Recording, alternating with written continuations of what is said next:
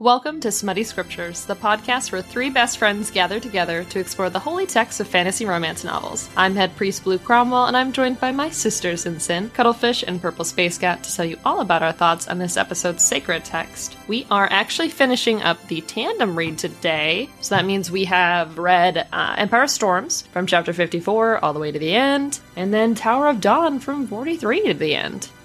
So this marks the end of our massive tandem read. I will not miss reading one chapter in a book, having to put it down, and then picking up the other book to read another chapter, yeah. And vice versa. I do I think it's interesting to read them together, but I will not be missing having to carry around these two huge-ass books with me. No. We were I... supposed to carry them around? I agree, because they, they're so thick. They're really thick. Oh, how, how many that? C's? Like At least three. three. Yeah. Yeah. But yeah, I feel better about the tandem read now that we have gone all the way through it, because I do think in the first episode we all were, maybe not all of us on the same page, but I didn't really know if I would recommend reading this in that style of the tandem read. I think I understand it more now, but whenever I get back to this series and reread it, I will be doing them separately, but I, I think I understand it and I appreciate it more now. I would never read them separately. I would, I, however, I absolutely would somehow find them in P D F form or or on Microsoft Word and then yeah. cut and paste uh, the fucking order so that way I could only read one thing at a time. Mm-hmm. Like I, you can still cut them up into two books. I don't, and you could even keep the same fucking titles and just just cut them in half and, and mesh them up. Like it's fine. Yeah. Like I said last time, uh, Sarah, call me. We can work this out so that way I will pay you forty more dollars. You know, just put them in the right order. I don't. I don't mind the tandem read. I think the part that frustrates me is just that they're so big. I think if you wanted to do the tandem read, it's best to go ahead and get your physical copies. But when you're doing the reading and when you're going through it, do it on Kindle. Mm-hmm. That way, you're you know. It's a little bit easier, and the, I think or you that, could just rip up the book. Oh I'm God. Sure there's somebody out there that's made like they've you know Frankensteined it together. I'm sure there's somebody out there selling that. You know, I will say I recommend the tandem read only for people who I'm going to talk shit about this in a second, but only for people who are like I can't read a whole book. Like before they get to Tower of Dawn, they're like I can't read a whole book about Chaol. I can't read a whole book about this because it just reminds me of the same people, the fandom that they won't read A Court of Silver Flames because they're like I'm not reading a book about Nesta. Nesta's fucking I hate Nesta. Blah blah. If you hate Nesta, please read A Court of Silver Flames. If you hate right. Chaol, please read Tower of Dawn.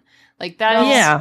what so. Sarah is known for is taking these characters from one position to the other and growth and the healing in that. And I just love that she's so capable of showing that kind of story. So if you are that person, if you can hear all that and be like, listen, I still can't do the Chaol thing because he was mean in his mind a couple times, even though he always did the right thing. That's fine. You can have that thought. That's fine. But I please at least read the book for plot purposes, because I feel like people, I see so many people on TikTok that just say they skip it completely. And I'm like, there's some really serious yeah. plot that is happening that you can't, I mean, I guess you could just read after, like you can get a synopsis from somebody, but I don't know. It's just not the same. Okay. So the, I see this as more behind the scenes book. It is kind of how it feels to me. Like you have Empire of Storms, which is the, the main story. This is quest lore, but without it, the, the thing that you get from it, I think that is valuable with the plot is just a lot of background, but it's mm-hmm. background that's, that's helpful and is good. I I don't necessarily think that they have to be read in tandem, but if you were to pick one first, I think you should pick Tower of Dawn first. Mm-hmm. Or at least maybe the last couple of chapters read them tandem. But but I really don't even think throughout the whole path that we had a lot of spoiling opportunities. Yeah. There was maybe a couple until the end. And then the end would have been kind of more important. So I don't know. I, I liked it. I thought it was good. Chaol was a little fucking shit before, and I'm going to be honest that he's kind of one of my favorite characters right now. Mm-hmm. Ew. Uh, yeah. You want to know, okay, so, know why? Yes. Yes, gross. Is it, yes, is it yes, because gross, but still hate him. Okay, but okay, listen, but you're talking listen. to the person who romances Cullen, yes, on purpose. Yeah, so. Hear me out, though. Hear me out, and I and I know you're gonna hate hearing this, and I will find the interview for you, Purple. There is an interview of Sarah J. Maas, and people are asking her some questions about her books. Basically, this is, I think, before they ever hinted at any, not ever hinted, but the multiverse stuff was kind of coming out a little mm-hmm. bit more, and an audience member had asked Sarah J. Maas, like, what couple? Like, if she could take one character from one series and one from another another and mash them together, who she would want to see together. And you know who she picked? Chaol and Feyre? Absolutely, Chaol and Feyre. Yeah, I could see it. Mm-hmm. Chaol would be so good for her. She literally is like, oh my god, I need to read fan fiction about this, blah, blah, blah. Like, she fucking loves Carol. She thinks Carol is an acceptable mate to Feyre, dude. I agree. I also think so. Purple is making the most disgusted expression I've ever seen. that, that's really coming from the feelings. Mother herself's voice, man. I'm not... The mother.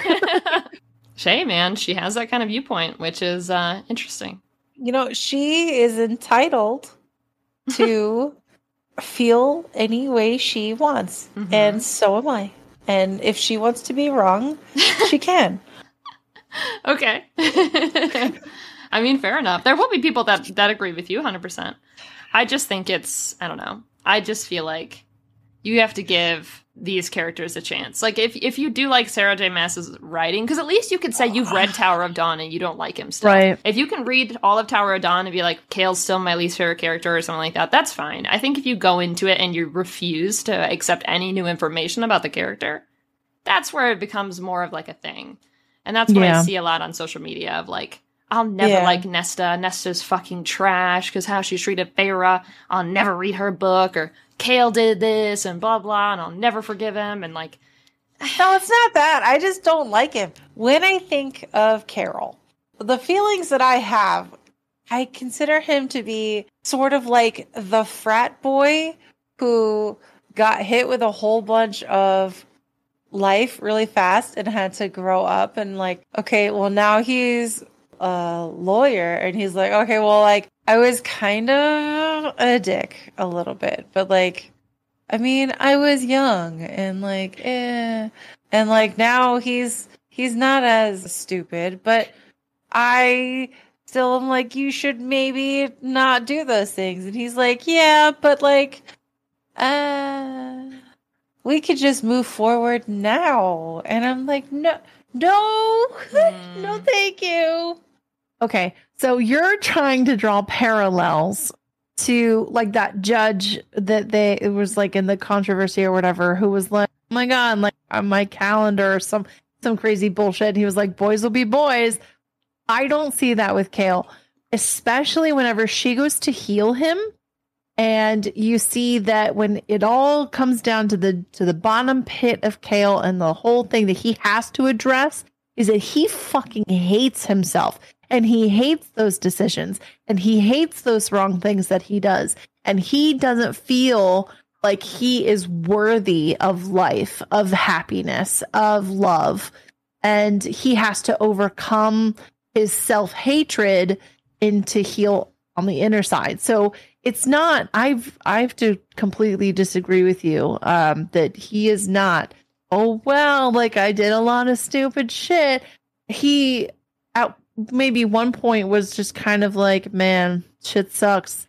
But when he has to confront it, and he does, and it's hard, and it's very emotional, then he has to forgive himself.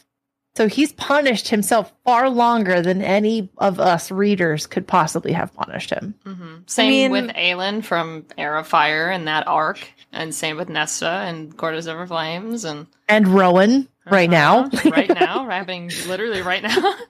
Poor Rowan. Uh, He'll yeah. figure it out. If it makes you feel any better, I also don't like Bird Boy. You don't like Rowan?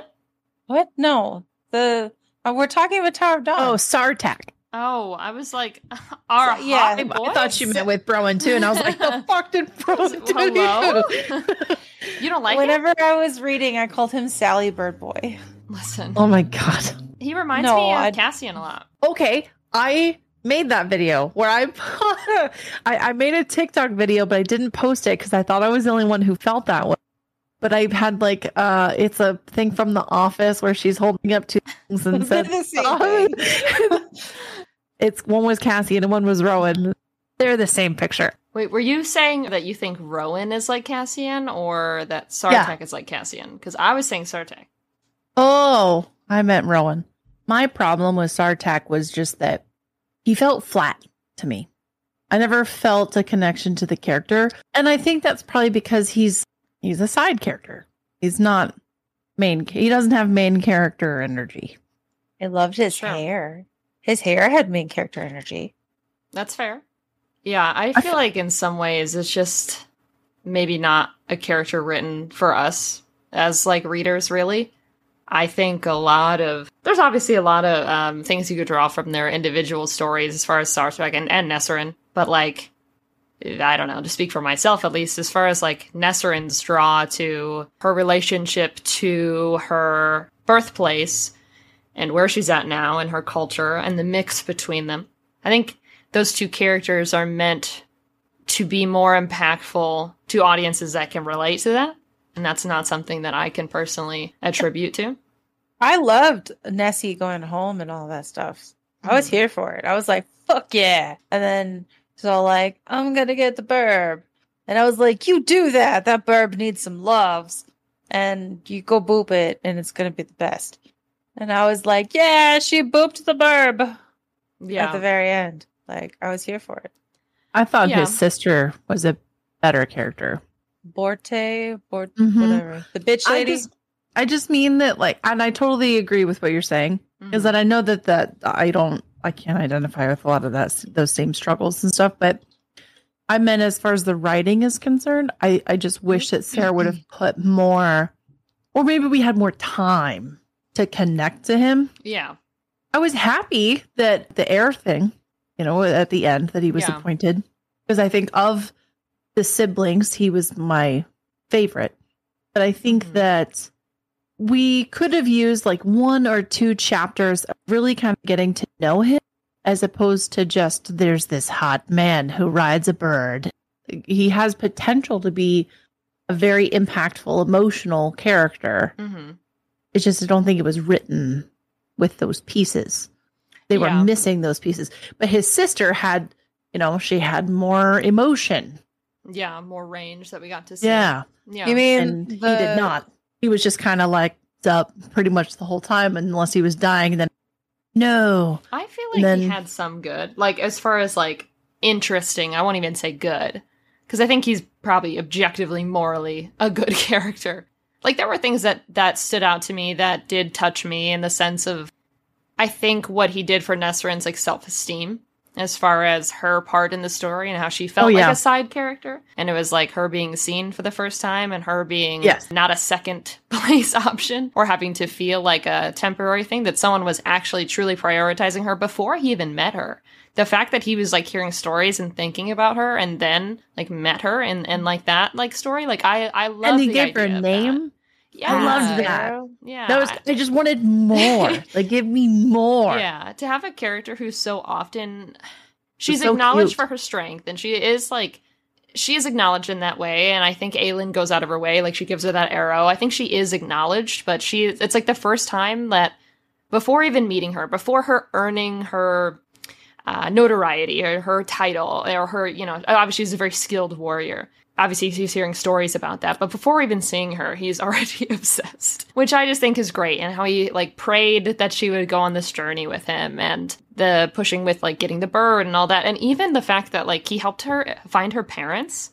Like, that's so, that's the sweetest fucking gesture. That's probably the nicest gift we've seen from any of the couples so far, as, like, we've seen Sam give, like, the um, music sheets and stuff like that. We've seen, like, some really cool gifting moments and some really, just some really touching, like, acts of service. We've, we've seen some stuff, but that takes the fucking cake. Nessarin has our fucking parents back, bro? Because this dude's always out, you know, he made sure to, like, use his power and connections, like, to help her. And he never, yeah. ever, like, used that to his advantage. Like, he was such a... normal and well-adjusted yeah. person instead of being the least loyal. Traumatized of us all. Yeah, so I think maybe in some ways he he's, I'm not going to sit here and say he's like my favorite and like, oh my God, he's the most interesting. No, but I think that diving into the text, he he's probably one of the best options. He's he's, he's, he's so one kind. of the, the least traumatized, most stable. Yeah, like I love Lorcan because he's mentally ill. Like, Sartaq is like a nice, they went normal. To therapy. That's what I'm saying. So Sartaq's like nice and well adjusted and like really like down to earth, and that's like what Nessarin needs. I need a little crazy. And that's on me. Yeah. That's not on Sarah. Like, that's on my crazy ass needing to relate. Like, first of all, but I do, I, I agree in some ways, but I, I'm, I'm really happy with that couple. I wouldn't say they're my favorite couple of this section, though, totally, but. I think the Burbs are really great. Are they your favorite couple? The Burbs? They're my favorite couple. Okay. I, w- I mean, of this section, I really love uh, Rowan and Aelin. I love like, Rowan. I fell in love with him a little bit more this time. Rowan. I want Rowan. What's yeah. my no, Rowan?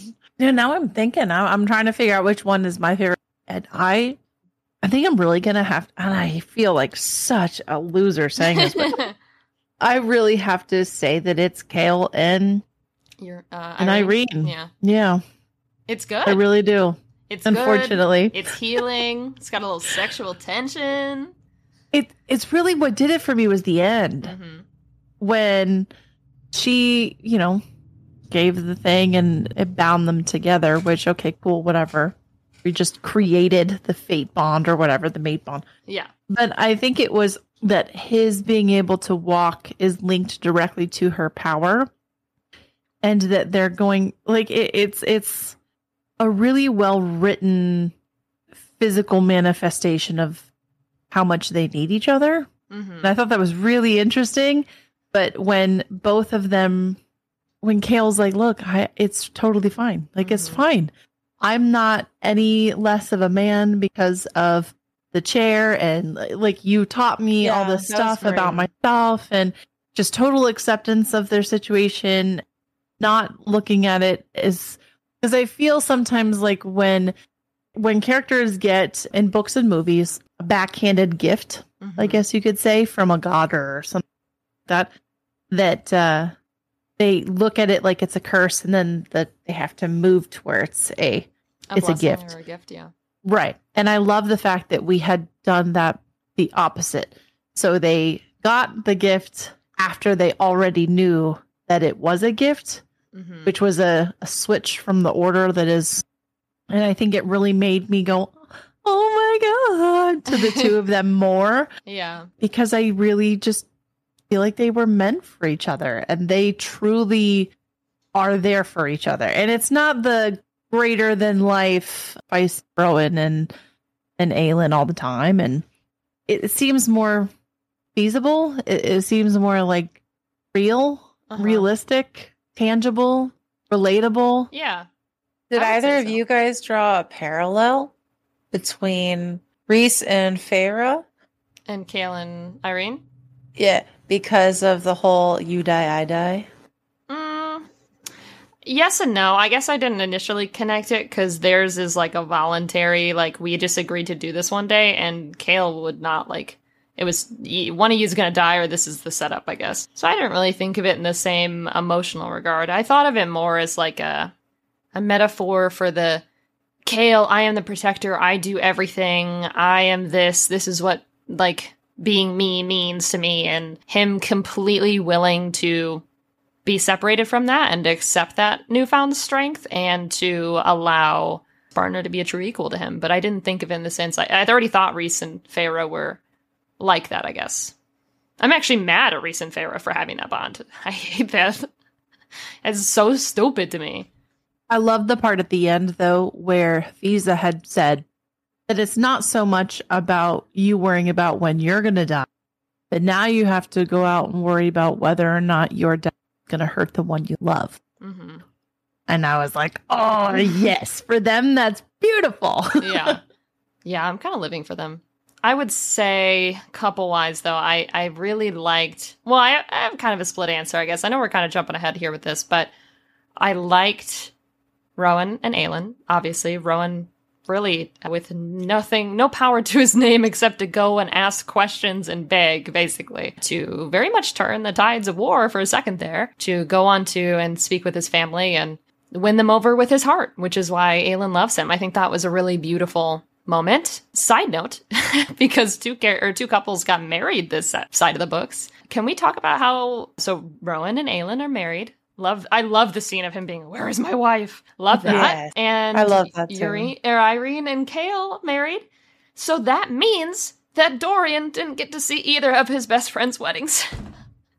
And I have oh, thought about man. that. I have thought there about that no- since I closed this fucking book, dude. I was sitting there like, Dorian, those are his two best friends in the world, dude. And they both got married without him. Like, Dorian's on the ship with Aelin, bro. They're there together. Like, I get it. Chaol and Yrene are on the other side of the world right now. That's fine. I mean, I'm sure, like, it would have been nice to, like, wait. Like, you guys already have a fate bond. You can get buy rings later. Like, let, let people see you. But that's fine. But Dorian's there with them. And they're like, yeah, the only people that saw were Aelin and Lysandra. And I was like, Dorian's right there. Invite him, bro. What do you mean? Like, that's your that's your best friend. But whatever. I was so upset about that. And this is actually the controversial take that I was going to say. I'm going to say something, and I'm only going to say it once. Oh, boy. And I'm not going to say... I Okay, I'm going to oh, start no. with saying I'm, I don't dislike Rowan. I don't. I love him. I think he's great. I think he's a good person. I think I like him and Aelin together. I like... what they bring out in each other. I'm glad that we finally have confirmation they're mates. I like all of it. But a little tiny piece of me will have always rooted for Dorian from the start. Because I loved their banter and their notes back and forth and their books and then trading those back and forth. And the fact he says, Chaol, like, you can't pick and choose what parts of her to love. Like, he's the first person to fully accept her for who she is. And I'm just like, oh, no. Like, I'll always fucking root for them. And I, like, I like Manon. Obviously, Dorian and Manon are, like, an interesting pair. And I'm very happy to get to know them as a couple, too. But part of me will always be like, damn, what if?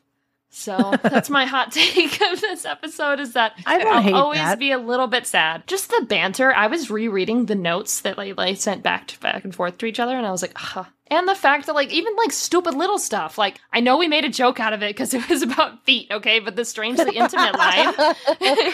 She uses that. The only other time Sarah uses that in the text is to describe a moment between Selena and Sam. And she describes it as strangely intimate. And then she describes one moment with Dorian and her as strangely intimate. And, like, just little things like that that I'm like, God fucking damn it.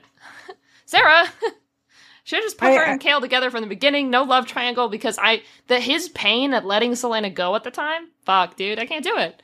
I can't do it. I don't hate that. I feel that...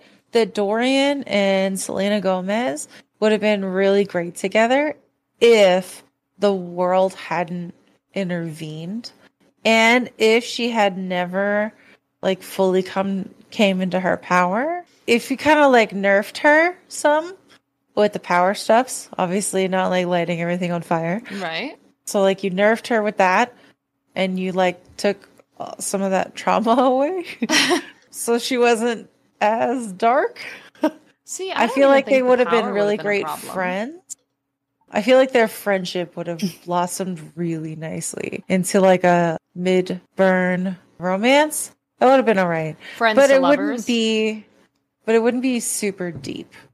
And I feel like having put her, the character, through hell multiple times, I feel like y- you, and then you're you're you're basically exaggerating, mm-hmm. like, everything about her. You have to have a bigger, bigger than life person with just the same amount of her- horrific shit in order to have them even briefly relate to each other. And I think after Dorian was tortured and then essentially, and then you know, yeah. let free, I feel like he.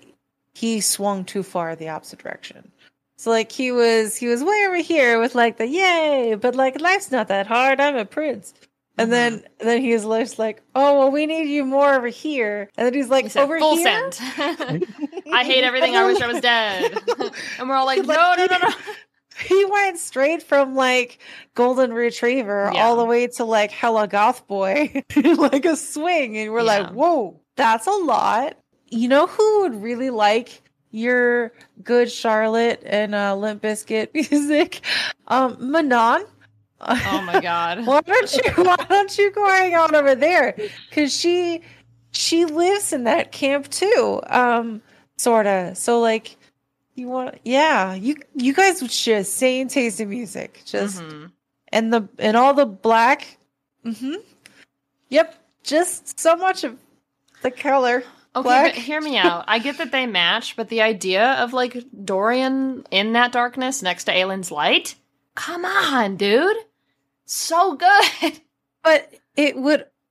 No, if you have darkness next to light, the light just kills the darkness. It's balanced. Because it chases away all of the shadow.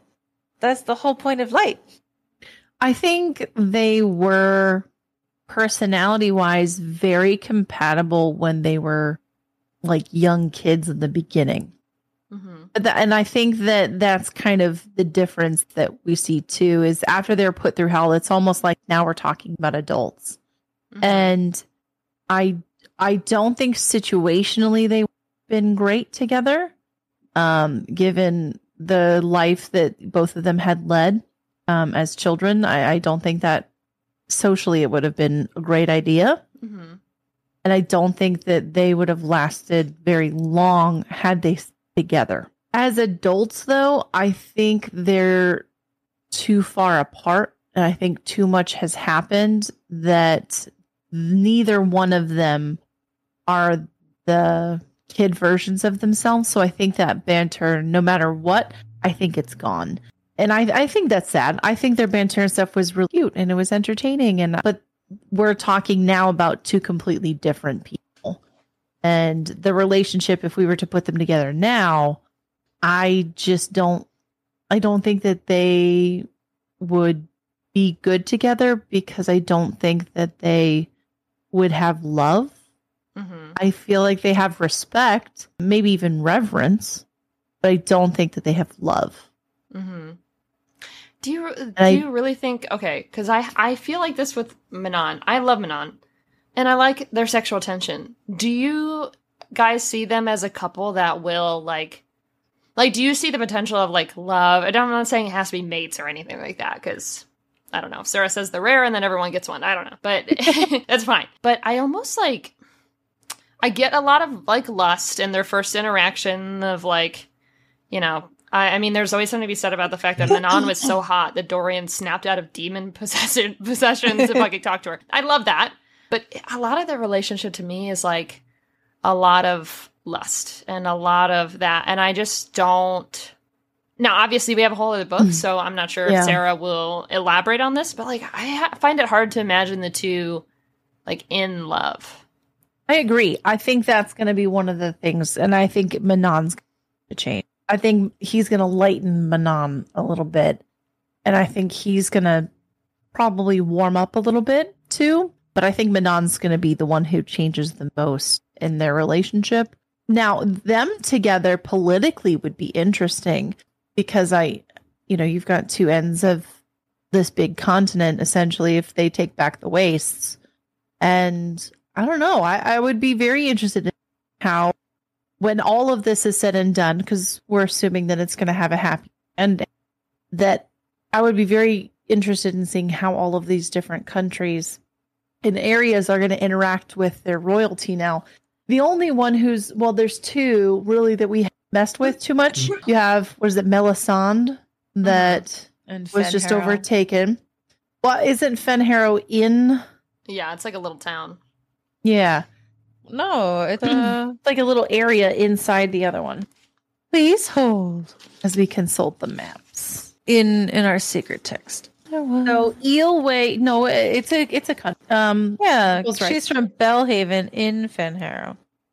So we haven't really talked so much about. We have not met Melisande at all, but we know that we just, you know, they took them over and stuff. But, we we were meeting adjacent, yeah, because they had like a weird little like, hey, let's throw a party, but not really. And we had Nehemia, but other than that, we haven't really met with any. Maybe that's Kingdom of Ash. I, I don't know. and then Fenharrow. So it's really just these southern three countries, and everything else we've kind of been there. I would just be really interested in seeing how, you know, Ardalan and Terrasen and the Waste and Briarcliff and how all of this is politically going to settle. Yeah. Um, because we have so many rulers, you know, hanging out. You've yeah. got, which by the way, can we just talk for just a second about the great reveal with debt from the assassin arrow thing? I forget what her name was. What was her name? Uh, Ansel? Yeah. Mm-hmm. Ansel coming back with the mm-hmm. fucking army and shit. I mean, I knew we were we were going there, but I didn't know all the things. Yeah. I actually picked Ansel for one of like my favorite characters of this section because I really I loved that she was aware that Selena shot at twenty-one minutes instead yeah. of twenty minutes, and I yeah. love that that reveal. I don't know. I guess every time every time Sarah does it, I'm like, yes. I love when a character is revealed that they have tried. They went to Endovir to try to get Selena out. I think that's awesome. I loved that so yeah. much. Ansel was like, I was on my way and you got out and I had to turn back around. And I was like, oh my God, I love Ansel for that. But just her loyalty with that life debt and her awareness and her gratefulness with that. And then, yeah, I I, I love it. She's like, yeah, no, I was fucking, I was halfway there. And I was like, oh, okay, Ansel, that's fine. You might as well. I love that she was also shocked about it. Mm-hmm. Because she didn't know. Because it's not very often our girl gets shocked now. Yeah. Um, I would love to know where all of this fucking critical thinking came from. Wait, wait, yeah, wait, wait, wait. I have a perfect quote for this. Oh my God. Isn't um, the Dorian one of other people can solve things too? I was, I flagged I fucking, that. Me too. And I was like, oh, I missed their banter. I missed that. Oh, that made me giggle so yeah. hard. I like really Selena was like, solved a damn thing. I feel like that's like Sarah finding, like she, I almost imagine her writing that part of the book, getting there and she's like, how does Aelin figure this out? And then they're like, oh, maybe Aelin doesn't figure it out. And then they have to figure out a way. And then they're t- talking to themselves and they're like, what, how is Aelin going to accept that? That's not going to go over well. Like she's almost like reasoning with her own characters in a way of like, oh, well, Ans- uh, she's not going to accept that unless it comes from certain people. It can't be Rowan. He's doing this. I have an idea. Like, it's almost like she would never overwrite her character to act in the way that she wanted her to. Sarah finds a way to make the plot agreeable to Aelin's personality. And I just thought that was very fun and interesting. Now, since you brought up the mirror, mm-hmm. I have a hot take. Oh, okay. I think my least favorite character, including Maeve. Wow, okay. Is it still Nehemi and Nenia? Oh, no. Bro. My least favorite character is Aelin. I'm angry at Aelin. Why? Aelin, in my opinion, is making some really shitty decisions. I understand the reasoning that she's providing, mm-hmm. but I don't think that it's good enough. I don't think... I feel like we're past... We should be past the point where we don't trust our team and we want to do it all ourselves. Agreed. We should be we should be beyond that. And I feel like we've grown, but we're still making the same stupid childish decisions. You have collected all of these wonderful, amazing people that you specifically wanted. And these people are not stupid. They, right. They're not without their own specializations. Mm-hmm. And you don't trust them enough to work with them. You want to do everything on your own. And then lo, she's the chosen one who's mm-hmm. going to die and leave all of them stranded. And then they have this weird backup plan, mm-hmm. which makes me very uncomfortable. Yeah. And not to say anything. Don't even tell Rowan that that's no longer her. If my husband had said something similar to that and was like, hey, I'm dead, but like you can... fuck my friend who looks like me, like, oh my God. Yeah. I I hate it. I hate it all. And she knew yeah. it and she didn't say anything. And she let them get married and she was accepting of unprotected sex. And I feel like that's horrible because if that was the case, then she knew that there was a risk of pregnancy and that she was going to die.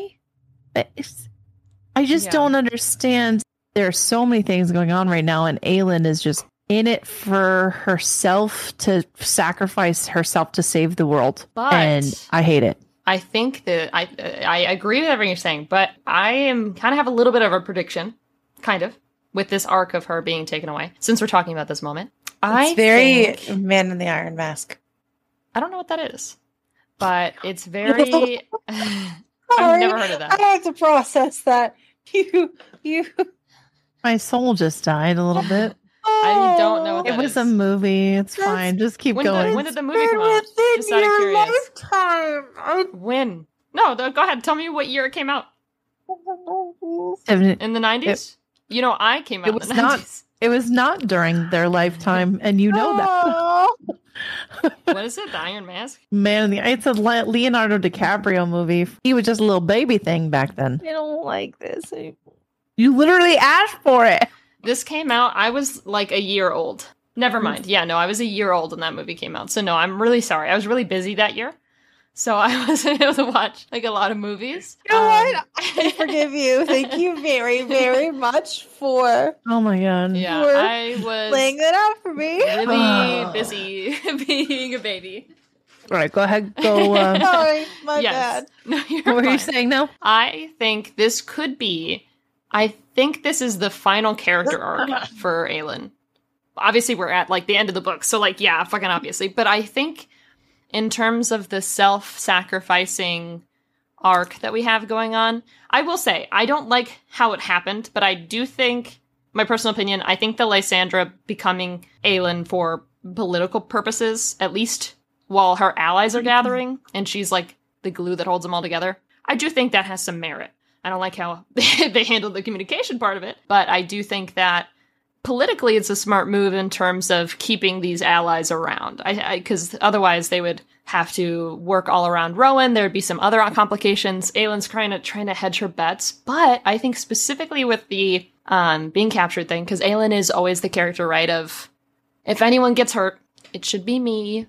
If anything happens, it should be me. I think this is Sam trauma. I think this is the last oh. bit of Sam trauma that she has to go through, because I think she hasn't addressed in herself. Like, she knows, obviously, that the way Sam died affected her. I think it's still affecting her to this day, and that's why she can't stand the idea of anyone else going through, like, what she feels she put Sam through, right? By not being the one to go do the thing, or not at least be with him. And, like, she has that guilt and she carries that with her. And I think we are going to see a scene, like, I think there are supposed to be parallels. I pointed this out the last time, where I thought the grave and, I, what was his name, Karen or something? The one that Rowan was like, dot, dot, dot, if they ever meet, dot, dot, dot. One. I believe it's Karen. Yeah, something like that. Yeah. I was like, there, I, there has to be some, like, parallels here. And I feel like she will finally address some of her more deep-seated trauma, imagining what Sam was going through in those moments. Yeah. And I think Rowan and her fa- uh, her friends, because they are going to rescue her. I don't think Aelin's going to die. I, I do think, like I predicted before, and what Sarah J. Maas tends to like to do with her characters, they usually lose their power. They they die or something like that, but then they brought back, but then they, like, lose something. Like, she she makes someone really powerful and then kind of yoink right at the end, which is fine, because, you know, otherwise certain characters would be super overpowered. I get it. So I do think that's going to happen. But I think that there will be a moment. I would really like to see her have some reflections, maybe even delusions or dreams about Sam in those settings. And then I think part of the healing will be imagine like imagining Sam, like, helping her in that scenario, or, like, not helping her, I guess, but in the way of releasing her from her guilt. Yes. And I think that through Rowan and her friends saving her, I think she will end that streak of no one else can get hurt for me because of what she's willing to do for people. But I think she has to go through this stupid fucking arduous trial, because she's fucking still Selena deep down, stubborn ass motherfucker, like, to the jump. So I, I hope that it turns out into a character arc and it isn't just, you know, her I, being dumb. I just can't get over the fact that I, I just feel so betrayed for Rowan. Yeah, it's a it's a big betray. It's almost a, a deal breaker, I think, for me at this point. I don't know. I I think that her character is going to have to do some pretty incredible th- this last book to win me back over, mm-hmm. because it's just this was so much, and I've loved the big reveals in the past, but with this one, it's it's just you. you made all these decisions for everyone else's lives, but and you didn't even include him in it. And then you were going to go and you're just going to abandon him and just mm. know that he was going to take it like a champ and then have this fake marriage to someone else. I get the political things, and I, I, I do agree that it's smart politically, but I think that's the only thing yeah, that she was say. thinking of. Yeah. She wasn't thinking of his emotions. And for him to not even have known that they were mates, and she knew that they were mates, mm-hmm. I think, oh God, I just, I'm sorry. Yeah, I think well, it fucked up too far for me. And we've seen that before, too, because you had a really big problem, rightfully so, with the fact that, like, they had discussed having a child, kinda. And she was like, listen, if I have an heir, you know, I'm going to do anything to secure an heir for Terrison. And, it, like, even Aelin was like, I didn't really ask Rowan how he felt about that. Right. But even then, like, she knows yeah. or has figured out that she's, like, on death's doorstep soon. So why would you even put yourself in that position? Mm-hmm. It's just so irresponsible. And maybe this is the, the you know, thirty-something-year-old woman in me. Sure. No. nineteen-year-old twenty-something. Not the twenty-something-year-old, uh, you know, just larger child. But I hate it. I hate how irresponsible she's being with other people's feelings, how irresponsible she's being with other people's lives, mm-hmm. how irresponsible she's being with lives that she would have created. And I just hate it. I, I don't see her normally as irresponsible. Definitely being irresponsible to me. I agree. I want to see her. It's interesting because I felt like for the prequel and like early on, like I saw bits of Aelin peeking through Selena, and I almost feel like this is Selena peeking through Aelin, like where we do have a transformation of these two names for the same person, but of a different character, of a different era in their life, of a different emotional capacity. But for me, I think when Selena decides not to shoot Ansel until minute twenty-one, even though she told her twenty, that to me is Aelin. And this to me is Selena. Like she has this separation internally, but both of them are integral pieces to who she is today. He does not deserve Rowan to come get her. Sorry. But he's gonna. I know he's going to. But he's gonna. She doesn't deserve it. If I yeah. was there, I'd be like, no, bro, don't. Yeah, she said, bitch, I'm guilty. I will say, though, another one of my favorite moments, at least, was as soon as they brought out that fucking whip on the beach, I was like, fuck. Fuck, dude. Like, Rowan knows this is a huge trigger. She's obviously been affected by that. Even just the idea, like, because Rowan says at one point, like, about, like, whipping, lashing, whatever. She's very triggered by it, rightfully so. We know a lot of things that have happened to her that would cause that reaction. And for her to go into such quick thinking with Manon as far as getting the stones uh, or the keys away from Maeve, but then the refusing to cry out, like, even though her back is fucking decimated, that yeah. was... That's Aelin to me. That's that's Aelin, and that's strength, and that's for a character that that has always been, that specifically has always been an issue for, and who has not experienced this type of lack of control or physical pain really in a long time. It's it's uh, just a very very brave way to go. You guys have like favorite moments from this section, or least? I'll take least. I know we've been over some already. I was not expecting, but definitely loved when the Wendelin ships showed up for her. Hell yeah. I did. I did really. In, I really liked that. And I also liked how Sky Puppy Abraxas went and got the thirteen. Yes. I love the Sky Puppy. He's such a good boy. And uh, yeah, the, I liked those two things. I don't really like how Manon is with the group, but I guess that's Manon. I preferred sure. her. I preferred her storyline separate. I liked her character more then, but when she's with them, I I don't feel like she changed, but I don't think they flow together as well as I would have liked. Yeah, that I kind of see her as Dorian and Dorian as like kind of like outsiders, I guess. Not like outcasted like by the group, like not a yeah decision, but it's almost like oil and water, but I don't feel like there's a reason for there to be oil and water, but they just they're not melding into the group as much. Yeah. And there's a way, like, I feel like I feel a little bit of that with Elide, a little bit. I don't understand why everybody's like, we have to save her. She's so important. And I'm like, why?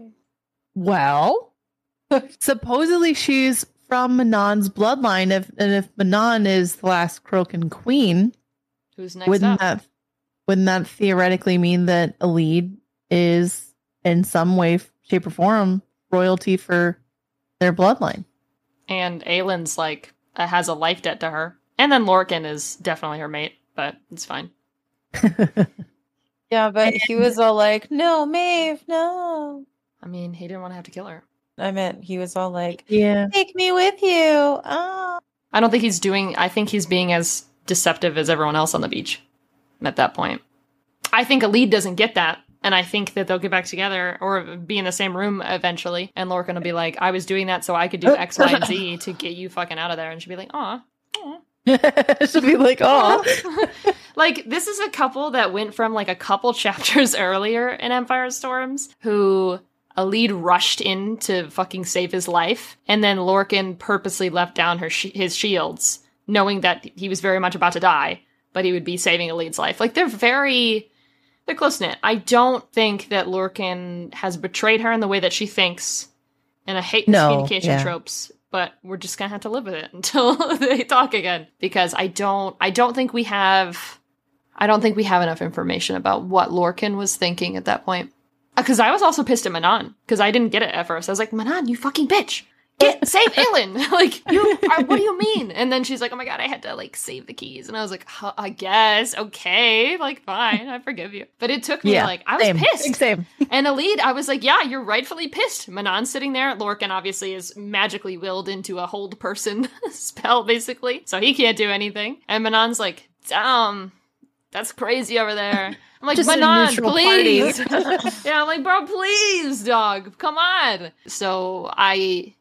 I should have given more trust to Manon on that scene, and I feel like I'm going to preemptively give some trust to Lorcan. If I'm wrong, I'm just going to say I'm wrong, you know, whenever we finish the series. But I I just don't think, from what they have gone through, it broke my fucking heart, dude, when he said I wanted to go to, uh, what was it, Pernath for you, or with you, whatever her country or whatever it's called. City. Yeah. Like, oh my god, bitch, what the fuck? Like, damn, dog.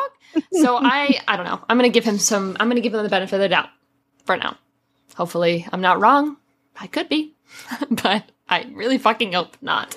A part that annoyed the fucking shit out of me that I think is such a gigantic fucking gaping plot hole. Strong feelings. There was a tunnel under the fucking meta, like the, the tower that when they were looking for a tunnel, they didn't search? I guess not. Well, they went looking for tunnels. Mm-hmm. They knew there was a tunnel, and they're like, nah. Wait, didn't they not find it until later, though? I, I don't remember a part where they got there and then were like, let's turn around. No, but that's the thing. It's like, it. so it's supposed to be this well-known knowledge that, yeah, there's a tunnel. It was sealed a long time ago, and no one's been down there forever. Okay, fine. But if you have a creepy, murderous person kind of sniffing around, those are where you should check first. But no, they're like, where does your sewer go? Well, wasn't that kind of like the same thing with the castle, though? And Throne of Glass and Crown of Midnight and all that? Like, when, yeah. When they, when they said that there was a tower, like that there was a tunnel under the tower, it was an effort not to throw the damn book. Like, are you fucking kidding me? Weren't you looking for one of those? Yeah. I have a really big complaint. Mm-hmm.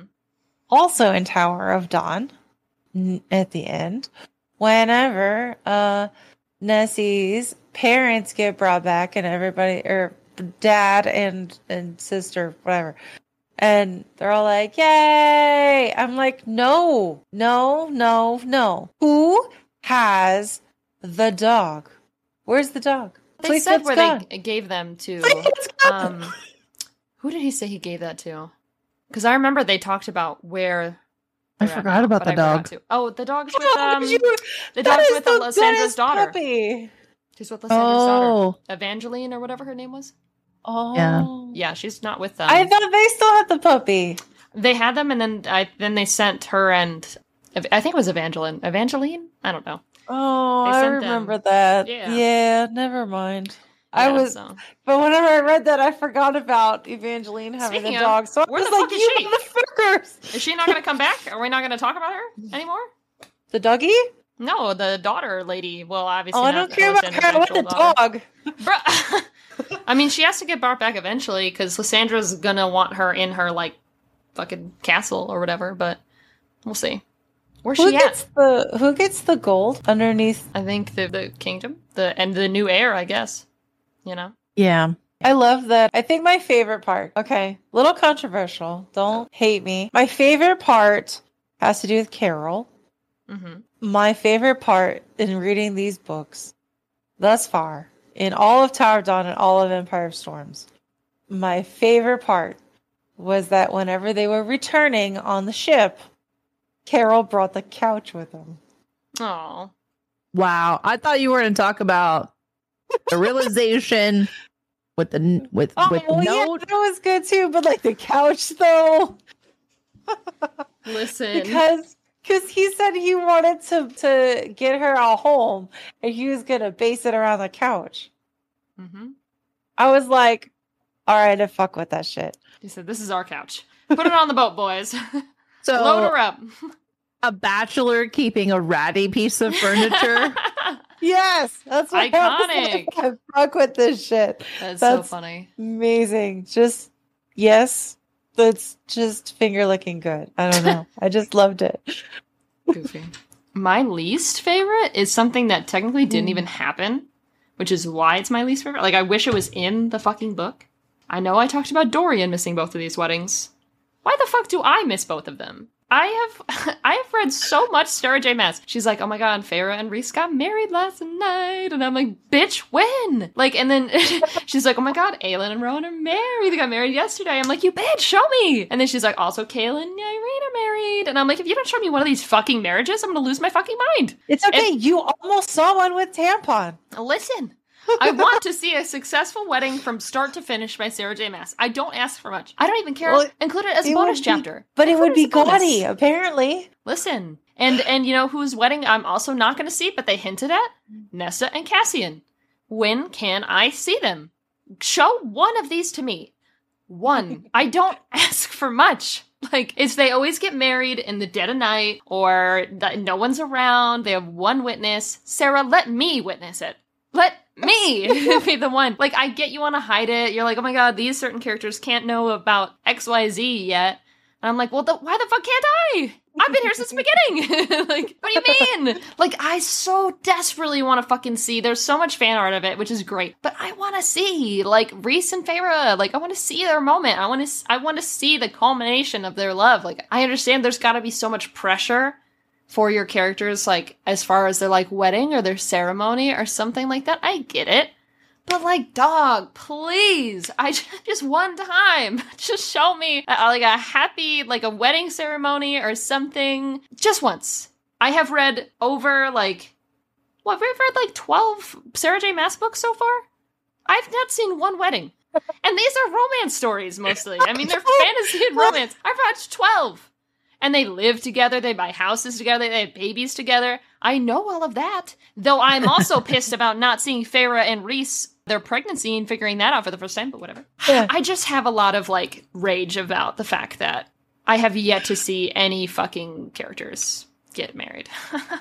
I am upsetty spaghetti because I want to see Abraxas try to talk to the, the thirteen and come and rally them. Mm-hmm. I would love to know how Abraxas conveyed, you know, the urgency and the trouble. My my brain just goes to that one scene in um How to Train Your Dragon. Oh my god! I went to like Courage the Cowardly Dog, and he's trying to like mime out everything that's happening. That's what I'm upset that I didn't get in these books. Yeah. Because if anything was supposed to be in them, you're going to tell me that Abraxas went and rallied the witch people who I'm not even sure that they have come around to the idea that, that they're sentient. And and yet you're not going to tell me how this sky puppy rallied them and, and talked them into flying to to go help people that they still think are their enemy? I think seeing Abraxas without Manon is cause enough to follow. I will say that. I, like, yeah, Astrid would see that and be like, I'm on my way. And Abraxas, I don't even think would have to try. He would just pop up on the horizon and she'd be like, all right, let's go. Like, I think it would just be so much like, you know, we gotta go, we gotta go find her. What, no, one of you, I need, not, you two I should need, never like, be separate. I need, like, flower sniffing sign language. That's what I need. Okay. I'll write a letter to Sarah personally about it. Do it. But I'll be pissed if you get that scene before I get at their wedding. I would get that scene before I know. You. Goofies. There's Is really there anything that surprised you? As far as... Uh, there was one small thing. As far as the surprise thing. There's one thing I don't really understand. And then there's one thing that I was like, oh, that's... I didn't think of it that way. The whole, um, the queen who was promised, but not to the world, to the gods, uh, for this, like, game, essentially. I was like, oh, that's an interesting, ooh, a little prophecy, fun. And then the surprise about the fact that the Valg immunity ring wasn't made by Mala, it was made by the healer goddess Silba. That was interesting. I don't know if they're gods. Yeah, I think they're just beings from other worlds. I think it's like a Superman kind of scenario. Which honestly is so many questions. Yeah. I have so many just, questions about that. Mm-hmm. I kind of just want Aelin to just like give them all the finger and okay. light them on fire and burn them. The gods. I want mm. Aelin to destroy the gods. I think we can send them home. Nope. Okay. Destroy. All right. I think they will go home. No, um, it's destroy. I need, I need vengeance. We'll see. The the part with the gods is so interesting to me because they the way that they're all described is really because Sarah, we haven't really had her describe gods before now. So maybe it's like yeah. a Sarah thing. Yeah, but it wasn't really the same. That was more of like absent deity. These are very much, I would almost argue, characters in the story. So yeah, every character is... So, okay, Empire of Storms, page five forty-nine, chapter fifty-eight.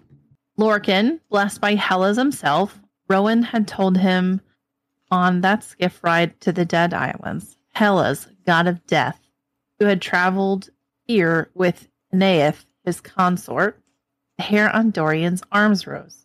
Scions, each of them touched by a different god, each of them subtly, quietly guided here. It wasn't coincidence. It couldn't be.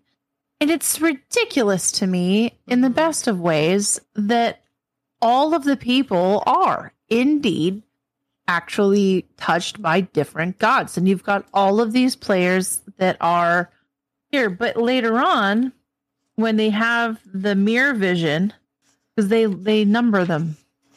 I thought that was interesting, too, because I did catch that they referred to the, the three-faced goddess in one of those scenes, too. And I was like, mm-hmm. oh, my gosh, wow, okay. Page six hundred, chapter sixty-five. They had no forms. They were only figments of light and shadow, wind and rain. Each an individual and yet part of one majority witness. They were a dozen ancient immortal figures. A dozen. Twelve. Mm-hmm. I don't know how accurate that is. How many gods and goddesses have we talked about? We have the one for Elide, which is Aeneas. We have one for Lorcan, which is Hellas. We have Mala, Silba. Right? Does Carol not get a god? No, Carol wasn't god touched. He's not a scion. I almost He's just wonder a dude. If he would be. I mean, with which one? When there's twelve, I don't know. You got the three-faced goddess. So Manon. Lorcan, Elide, Lorcan, Elide, Manon, Aelin. Aelin had two though, didn't she?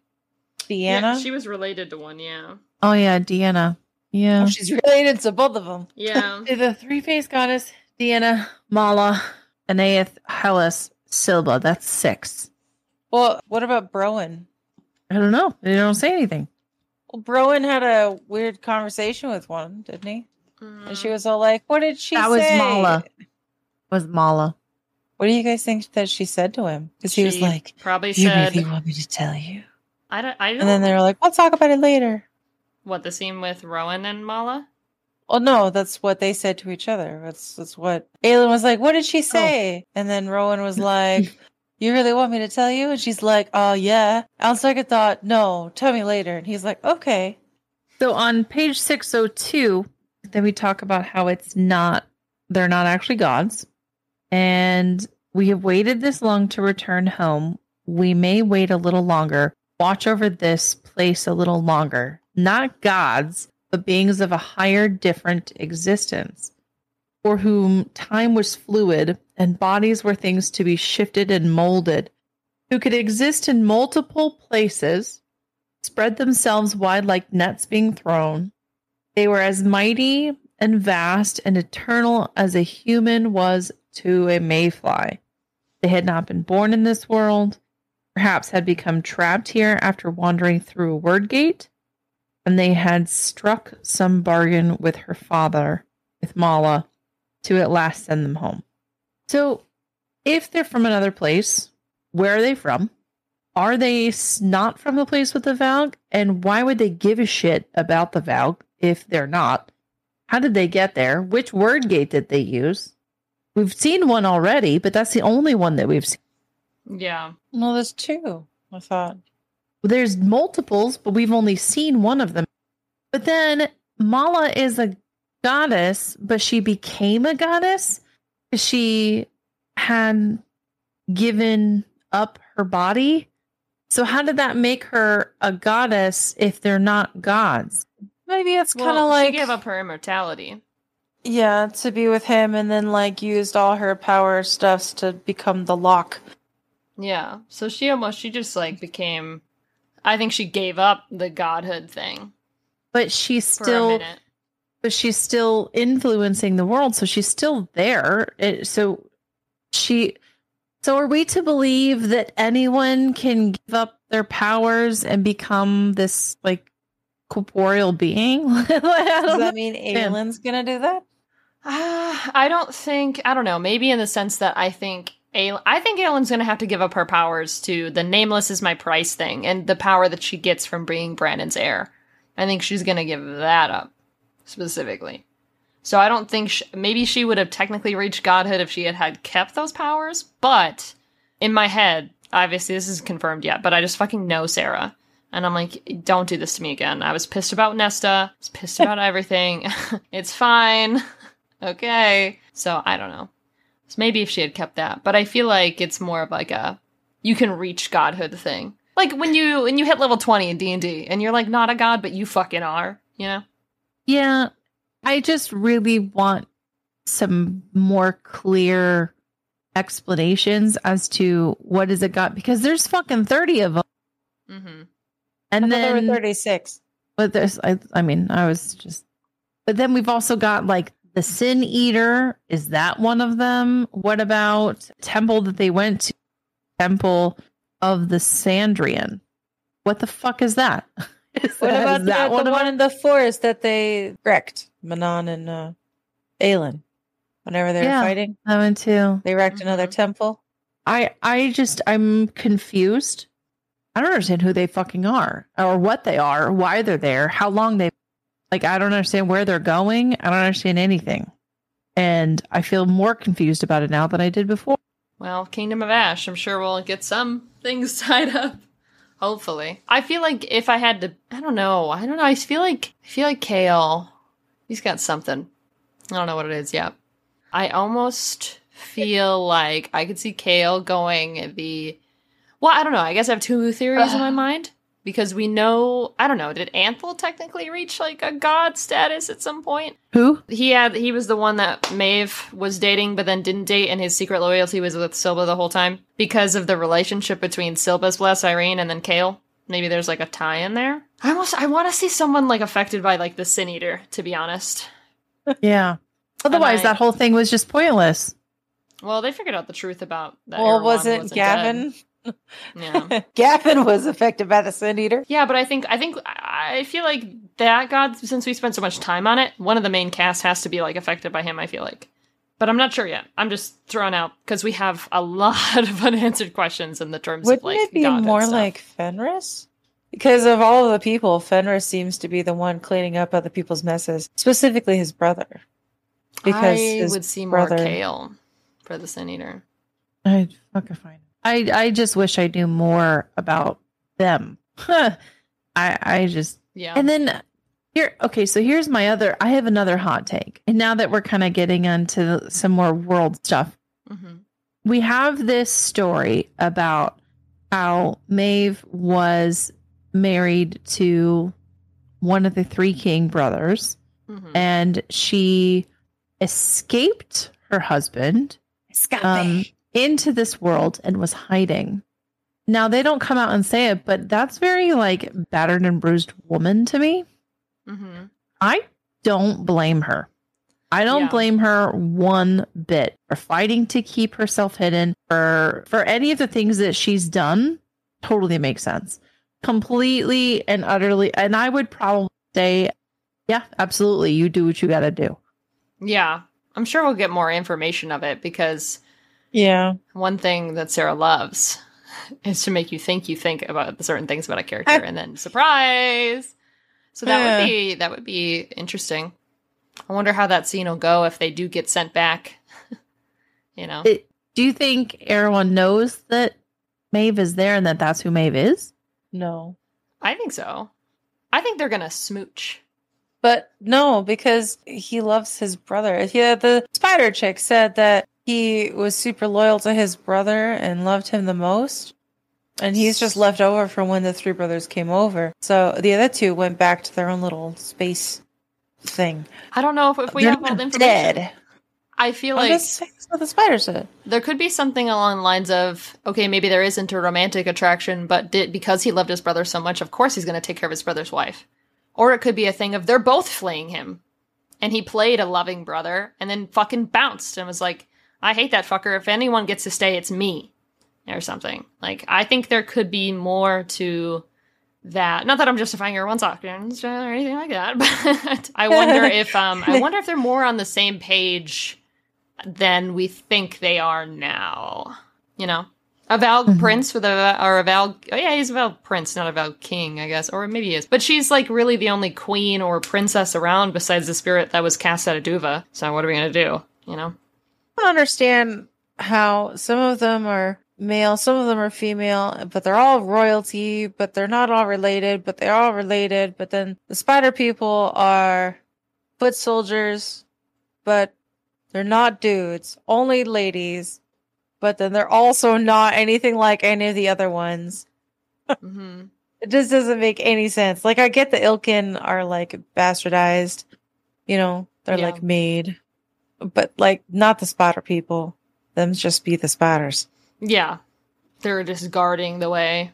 So, like, oh, well, maybe they were female so- soldiers for their female queen because, uh, I mean, they're they're there on Maeve's orders. So maybe it's like a gendered thing in Valg society. How did the, if if that word gate in the southern part of the southern continent in the mountains mm-hmm. was how they got there? How in the hell did the other group of spiders get onto the other side of the world and there be no spiders in between? Like, I think they're probably, well, I don't know. I think we could see, like, have they said definitively if there's only one, there there was only one word gate at any time? Because I doubt that everyone came through. Maeve, the spiders, Erewhon, and all mm-hmm. the gods all came through, like, one portal and didn't kind of, like, duke it out right there. So maybe there yeah. were multiple. Or maybe Sarah just likes me. There's three keys. There could be three gates, hypothetically. I Sarah think Sarah's just three. Like, Purple hates spiders. Mm-hmm. So More. We are going to have less yeah. spiders. We'll only have two spider people populations. I will say about the spiders, uh, I loved that. I, I did already mention, like, Ansel's one of my favorite characters from this section, but I love that Lysandra had the time to learn the spider silk and, like, have that, like, oh. transform oh, yeah. with her. Oh my god, that was so cool. I was like, hell she's, yeah. She is my favorite her. Character. Yeah, she's like, Lysandra. That shit costs how many souls? Well, if you can't buy it, like, making it from scratch is fine. Like, what do you mean? Like, okay. That reminds me of that uh, that meme where the lady's like, if you if you don't have any candles forged in the depths of hell, the one store-bought is fine. Exactly. So I did love that. Yeah. Lysandra's absolutely my favorite character just because she is so badass and just the lengths that she'll go to for her loyalty, even mm. though I hate those lengths and they should not yeah. ever happen. Just the fact that she's willing to do that, I think, speaks so much of her friendship mm-hmm. and alliance and loyalty to, to Aelin. I think that she has seriously grown so much. Yeah. And, and she's like Aelin's only confidant, really. She's the one yeah. that's more on the know than anybody fucking else ever. Yeah. And I think she she's best being. My least favorite character has got to be anybody with eight legs. I'll just, just all of them. Okay, I just, any spider. I just, mm, yep, Don't all, like spider. all of them. Yep, yeah, they suck, decidedly so. That's fair. Also, I don't, uh, I don't really like Lorcan. I love him. Mm, I, I like Lorcan. I'm a little confused by him right now, but that's okay. I just don't. We don't have all the facts, y'all. Please, Lorcan. I never. don't. I don't like Hussar. No, fuck that bitch. Yeah, she's kind of the worst. I kind of was hoping that... This sounds really mean. I was kind of hoping that their whole sibling rivalry must kill the siblings to get the crown thing would happen and she would die. Mm. I like how I it ended kinda... up now. But yeah, she was very uh, not great a lot of the times. As far as her motivations yeah. and the way she definitely treated other characters. and But remember when Yrene fucking tossed her ass in the pool? And she almost died? She didn't almost die, uh, unfortunately. I, I, but, well, no, Yrene, because she was like, oh my god, that person could oh. literally just say to kill me right now. Everyone's looking real suspicious. Hee hee hee. Good thing other people started laughing. yeah. You know? Like, damn. She's. I uh... thought you meant the Hussar almost died. I was like, well, no, that's I mean, she it. acted like it. But... Yes. Yeah, I'm not a big I'm not a big Hussar fan. Of the siblings, yeah, Sartaq is probably my favorite of those, at least. Agreed, yeah. yeah. But I don't know if I have, like, a standout for the least for this section, personally. Maybe, I mean, Maeve's kind of being a little little dummy right now, locking up my homie, R I P Aelin, for uh, three pages. But, like, you know, because Sarah loves to do that, too. They're gone! Just surprise! They're back! I can see that happening, too. Just kidding! Yeah, surprise! And I'm like, fucking Sarah, stop! I'm like crying while reading. I'm like, please, stop, stop doing this to me! But so Maeve is not being super cash money right now. Cash money? Uh-huh. The kids still say that these days? No, I was using it ironically. Oh. Yeah. I, I knew that. I was... I was. You were testing, testing me, right. Yes. Right. Yeah. Mm-hmm. Mm-hmm. Yeah. You're welcome. Goofy. But yeah, I think that no, no one really has a standout. I know you mentioned Aelin, Cuddle. Do you have like a specific favorite? Favorite has got to be Yrene, probably. Yeah. Yrene. She's a baddie. You know what? I can't wrap my head around that. Kind of creeped me out with Yrene. The way that she described the womb. Oh, and, okay. I hate that word. Yeah. I don't know. It felt very... And I'm also still hung up on the cats and... I love the cats! They're the best. Kitties! I feel like there's something there with the gods and goddesses. Uh-huh. I cannot get my mind off of it. Okay. But I think it's connected to the cats. And I think it's connected to whatever that stuff was that was in the ceiling... It almost, you know what it kind of reminded me of was a library in House of the Wind. Interesting. Aww. And how when you went down there, it had a feeling and the feeling was alive. And that's because there was a thing down there. Right. Fair enough. Mm. And that's what the womb felt like to me, was that something was alive there. And she's like, oh, yeah, you know, because she's like, it heals us or whatever. How does it heal you? I don't understand. Look at the ceiling. I don't know what's going on. The bells are ringing. Mm-hmm. I don't know. Like, it's just something doesn't sit right with me. What, Irene's uh, soaking in a moist womb of a god? I don't know. Ew. I, Ew. I, I said that like specifically the, to gross you out. No, that's strangely intimate.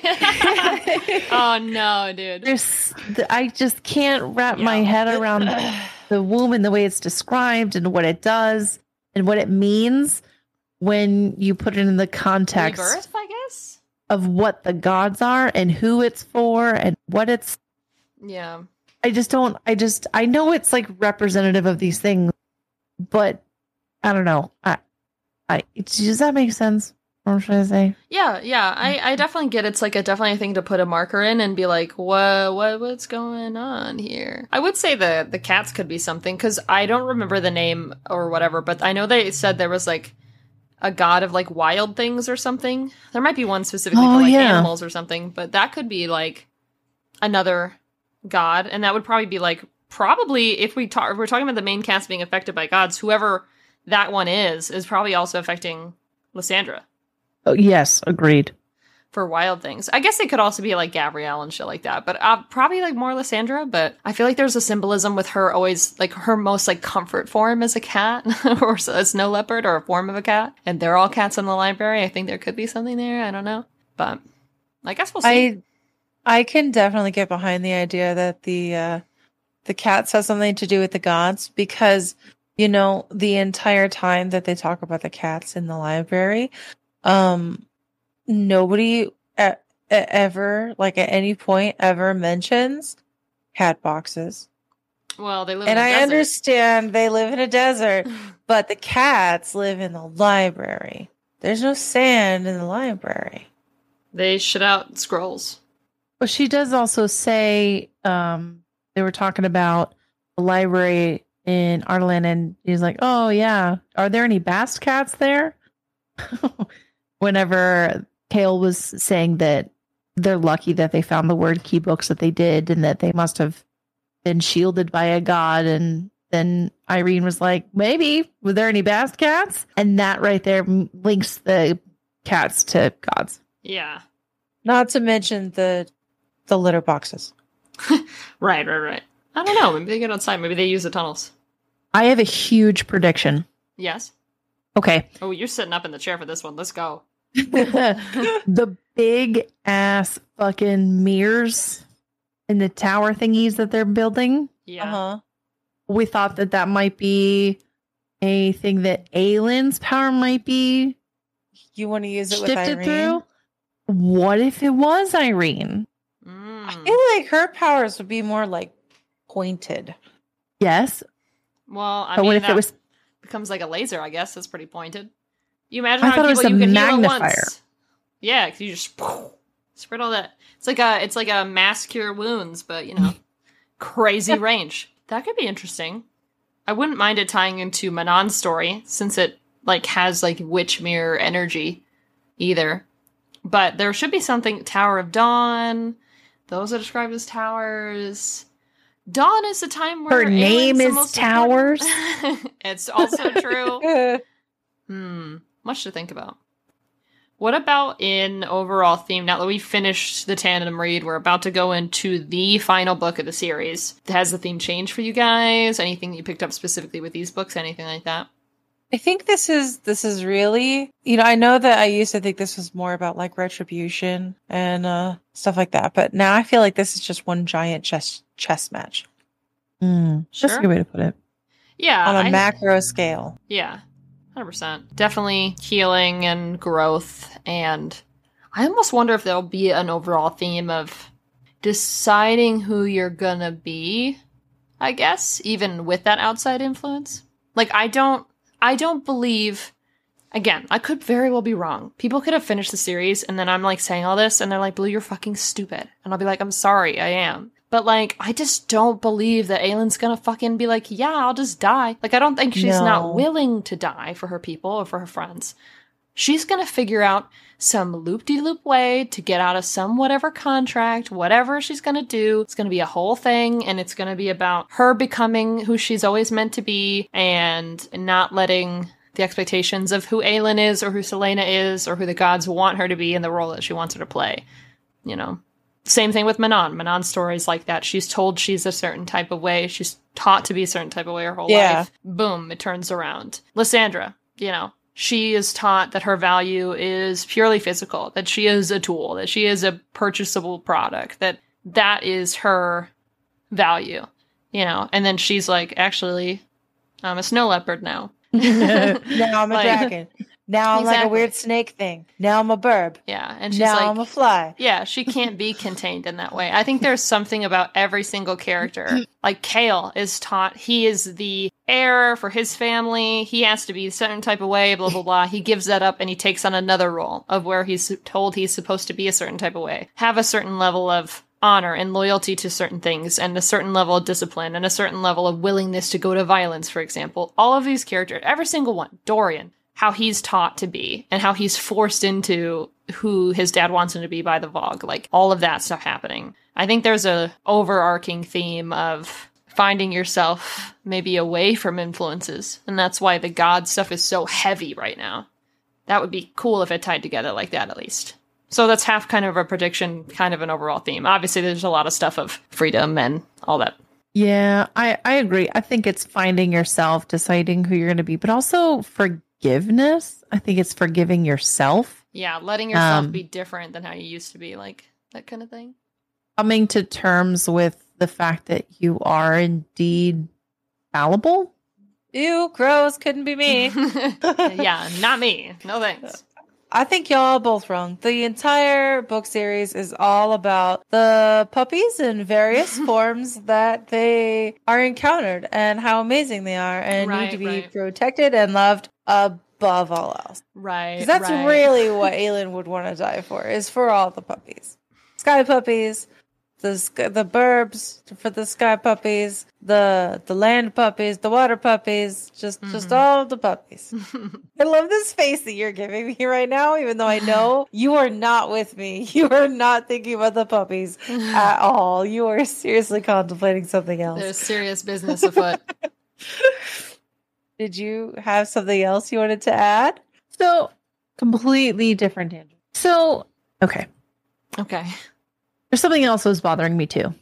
Brannon is the one who had the magic, right? He was the he was the fire dude, and of the Elena, right? Elena was his daughter, mm-hmm. uh huh, and Aelin is is descendant. Mm-hmm. The many greats. He Empire of Storms six twenty two to six twenty three. Brannon built Elena's tomb with his own hands. Messages in there for Aelin, the riddles and the clues, the best he could offer to explain the truth while keeping those hidden from powers who would use them to rule to destroy. Then he made Mort, the metal for the door knocker gifted by Rhiannon Brogan, who brushed a hand over the king's cheek before she left the tomb. Mm-hmm. So why would she need to give him the metal? Because it was magical metal. Where'd she get it from? From the last of the witch cities. Why did she touch his face? That's a pretty intimate gesture. Would you say it's strangely intimate? Oh my god. Sorry. Oh, sorry. I'm sorry. I'll rein in the chaos. Um, uh, she... She feels bad for the lo- him losing his daughter and is sad for him and is showing compassion because they are the good witchy people, not the bad witchy people. So I assume she has a heart. I don't know. Maybe there's something that she took that we don't know. I mean, it could be that they're close as well, hypothetically. Maybe they're well, just friendos. I also think maybe, you know, if it's over his cheek, maybe she took a tear of his or something. So maybe she he'd had to give up the water magic that was in their bloodline and traded it off for something like that. So they were they were bred into the they they mated with the Fae, right? The witches, the Valg. The okay. Oh, but the the Croakan witches did mate with the Fae, yes. So it just depends on um, which type of witch. Which witch? Exactly. And wasn't the, the three-faced goddess is the one that... Yeah, that's um, that's probably the one that's all up in Manon's business. You know, I'm kind of thinking about that since Sarah does like the thirds thing. And I understand that it's, you know, the maiden, the whatever one, and then the crone, and that's the three. But also, you've got the good witch people, you've got the grumpy witch people, yes, yes, mm-hmm. and then you have Manon, who is both and neither. So that's three different types of witch people. Are you saying one type of witch is represented by one of the sides of the three-faced goddess? Mm-hmm. Hmm. So maybe maybe the Cochrane, Co- Co- Co- Co- whatever, the good witch people are like the maiden ones, and then like the adulty ones are like the iron teeth people, you know, whatever. And then the crone ones are like the mixed, because like that's kind of the arc of a person. Is you're you're innocent, and then you're kind of like, nah, I have a villain era now because I have a chip on my shoulder. And then you get older, and you're kind of like, eh, it's fine. Mm-hmm. Balance. I don't know. Growth. Hmm. I guess we'll find out. Probably before they get sent away, I would guess. But lots of unanswered questions this time, for sure.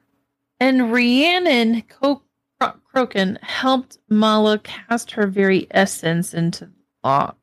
See, she's like, she's like friendo. Friendo. Best friendo. Maybe she like, like Dorian and Aelin. Maybe. Best of friendo. Because they would do some cheek touching. Why is lock still capitalized? I don't know. I hate it. Because it's it capitalized. It bothers made. me. I hate it. Every single time I see it in the book, I'm like, no! Goofies. The Rhiannon things feels weird to me. And... same with the third three-faced goddess being involved. I, I, I don't know why, but it um, it feels like there's going to be a con- a more of a connection between Manon and Aelin. I don't know what it would be. Yeah, I guess we'll find out. Yeah. Do you guys have anyone from this section you feel you identified with? So I would say I would say Maeve, because. So I also am an extraterrestrial being with uh, untold godlike powers. Hey, I know out of this world. But I know what it was like to be in a miserable, unhappy relationship that you didn't want to be in, and then have to hide from them. Yeah, and do like that desperation of being willing to do anything to be able to make sure that you don't fall back into where you were. Yeah. So, and that desperation can make you do some pretty crazy shit. And and to be honest, Maeve didn't lose her mind. You know, she she's still, I'm not saying that Maeve, Maeve is like a, a lawful good kind of character. Sure. But she could have done way more damage in between the Valg events on their planet. That's that's fair. I could see that.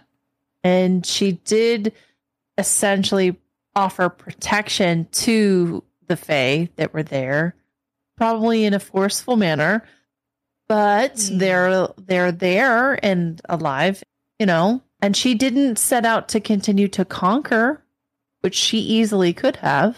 Yeah, she is just always scared, because her whole thing about like demi Fae, like how they weren't allowed in like certain cities and blah blah and all that. That's so because of Aelin. That's not even funny. The same the same person that was ma- willing to make her fucking whole town out of rock so Aelin couldn't fucking burn it down. She said, don't let any fucking Demi-Fae into this country. Like, damn. Okay, go off. All yeah. because of fucking Aelin, dude. Damn, okay. But then she tried so hard to get Rowan and Aelin to meet. How did Maeve know about the lock? Is she big brain? Oh, maybe she was there or present around uh, Erwan getting locked in it, or aware was, of it in some way. Was it Mab and Mala, her like kind of sort of not really sisters? Yeah, she kind of she kind of forced herself to be adopted. Yeah, she said. Brainwashed. I was here the whole time. What do you Way mean? To gaslight the entire world. You don't remember our childhood together? Wow. They're both like, oh, this uh, is so you. Characteristically you. Yeah. Do you think Maeve is one of the goddesses?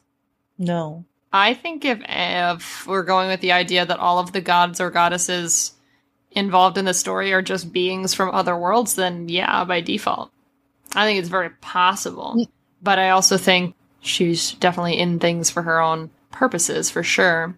And it's also weird to me that, like, some of them, like Silba, I feel like is a very good one. You know, like she she's all about healing, and she helped them set up the whole thing to be able to. Yeah, but essentially they're all united by the common desire to go home. And you know who doesn't want to go home? Maeve. Mm-hmm. It's tough. Mm.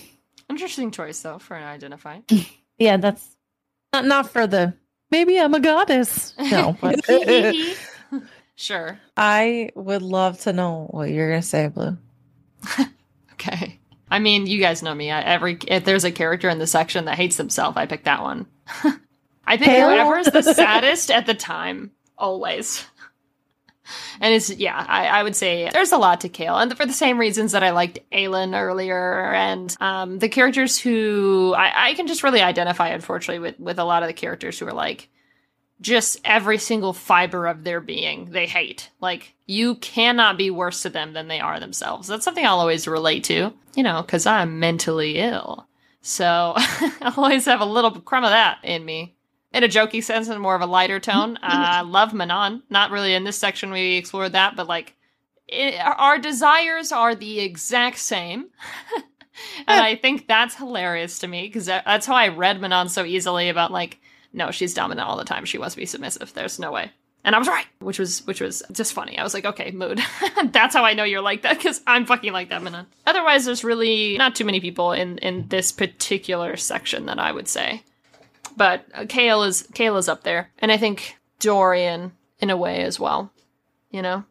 In terms of, I don't know, I guess some of the, not exactly, obviously, but some of the traumas that he brings into, like, future relationships and how he's still handling the Sorsha thing internally. I think that, you know, he's also one of those characters right now that's, we don't get a lot of P O Vs from him right now because, obviously, there's a lot of fucking shit happening. But I relate to my sad boy who doesn't have a home and is like, damn, all I want is a goth G F mood.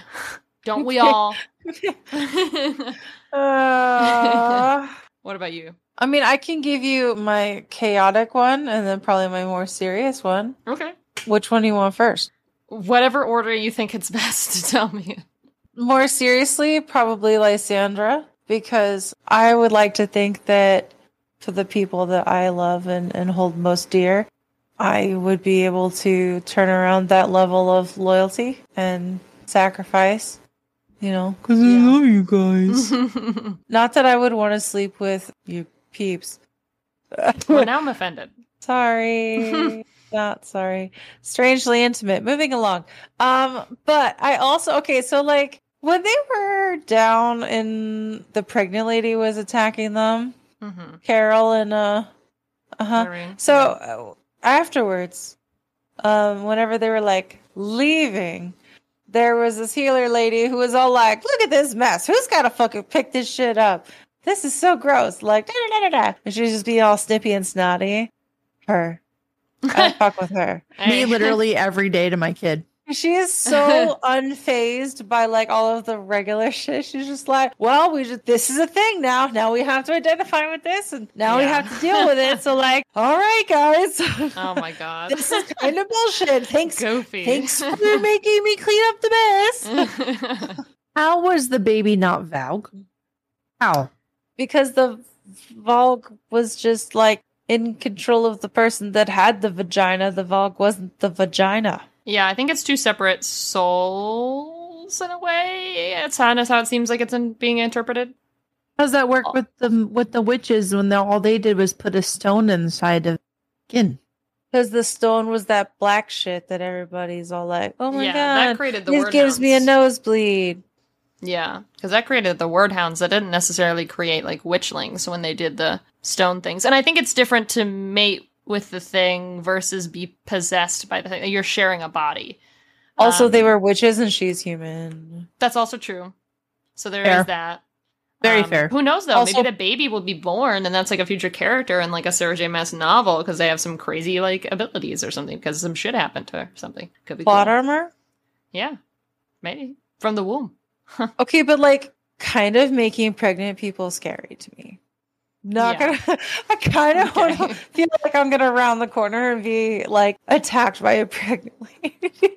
Okay, we might need to unpack that and everything just, that's happening I there. Had a night- okay, um, I had a nightmare after I read that part about a pregnant lady attacking me like on a train.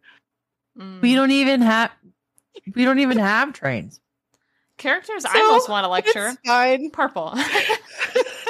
Goofy. I'm not a character. You could just lecture me all you want. See, I kind of took it in the opposite way. I was like, I kind of hate reading about characters that are pregnant just because, like, when bad things happen to them, I'm like, that's going to happen to me if I have a kid. I'd, like, it's the stupidest thing. They're like, oh my God. Like, when Feyre's, like, almost dying in childbirth, dude, I was literally like, I'm going to die. Like, I was like, I can't have, like, every time I see something where it's like a, even if it's fantasy, where it's like a difficult pregnancy or this happens or this happens and blah, blah, blah, or, because it's in so fucking much media. Like, it's in Twilight and then, like, she almost dies, and then, like, Feyre's there, and, like, she almost dies, and, like, it's just, like, a repeated yeah. cycle that happens over and over again, and I'm like, am I gonna fucking die?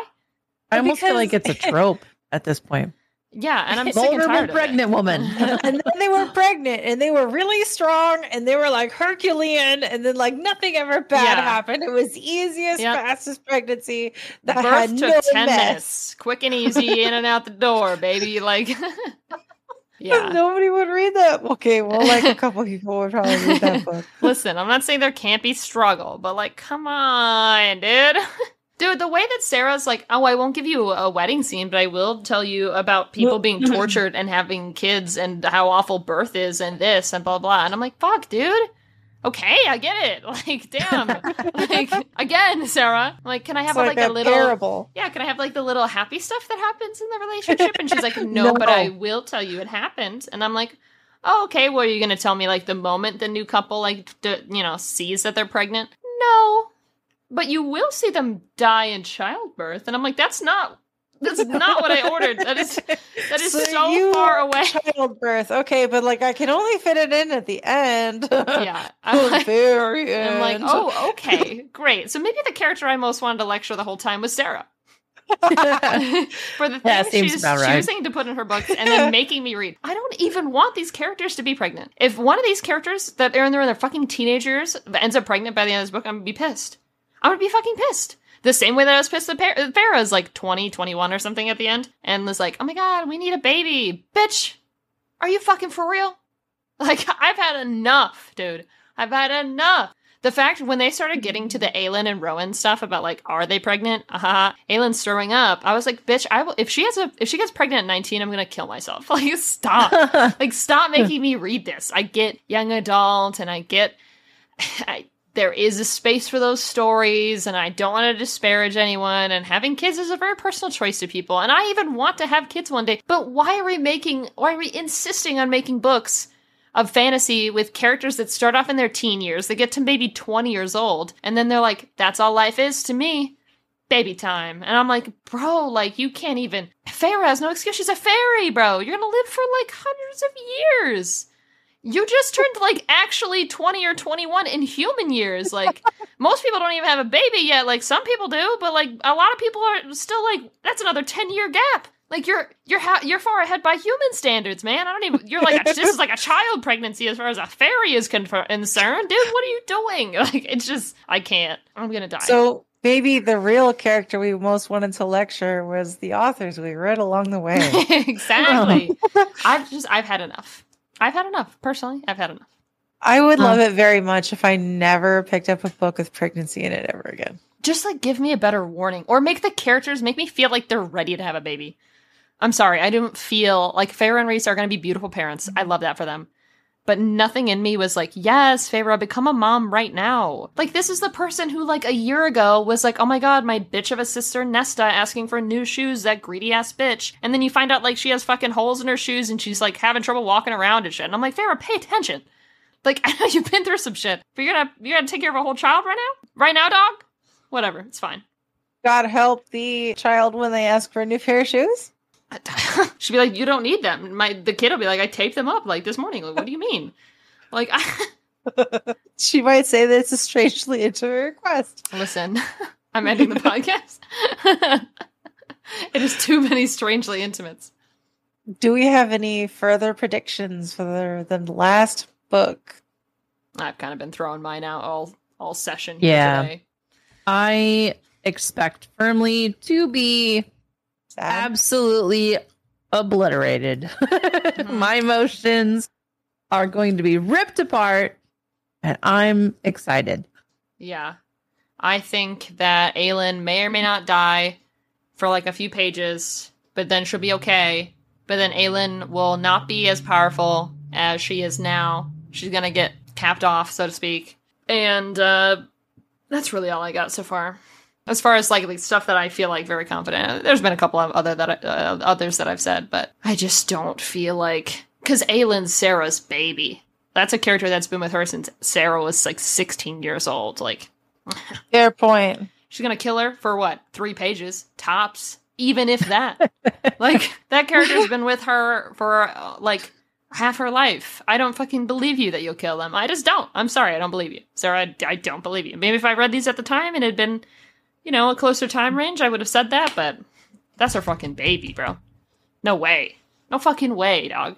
The only other, I don't have a prediction so much that we haven't talked about, but a request. If the book can just change itself so all of the spotted people get the dead, that would be nice. Fair enough. Thank you. This has been my TED Talk. Yeah, they got to go. Cuddle, do you have any predictions? Any uh, ones we haven't mentioned yet? I think we are going to... Fry? Uninfest armies. Okay. Mm. Oh, yeah. Can we uninfest Erewhon? Er, er, er, E-Man? I think he's got to go. Yeah. Oh, I, I definitely think they're... Yeah. But I think that we're going to see them use those mirrors for uninfestations. And cleansing. I think, yeah. Right. What if they t- what if they use those with those like fire weapons that Chaol got in the in the north or in the south? I'm grumpy they haven't mentioned those. Like, oh, Aelin's all like, "Oh my god, I have all these armies converging magically. Ah, I'm super planner lady." But she planned for the weapons, and then he just doubled the order. But like, they didn't show up. Well, they have Rude. to make them. Rude. It's gonna take a few days. This ain't Amazon Prime. Like, it takes some time to figure it out. You know what time it is. It's, yeah. Uh, it's my turn for Bay of the Day. Oh, yeah, that, that time. Who do I Is pick? it? It's Cuddle. It's always Cuddle. Aww. We're married. I just send Cuddle pictures of engagement rings all the time. And I'm like, I'd buy this for you. And I looked it up on the internet and I was like, oh, it's only like five grand. Fine. I'd do it for you. I'd figure it out. But um, maybe...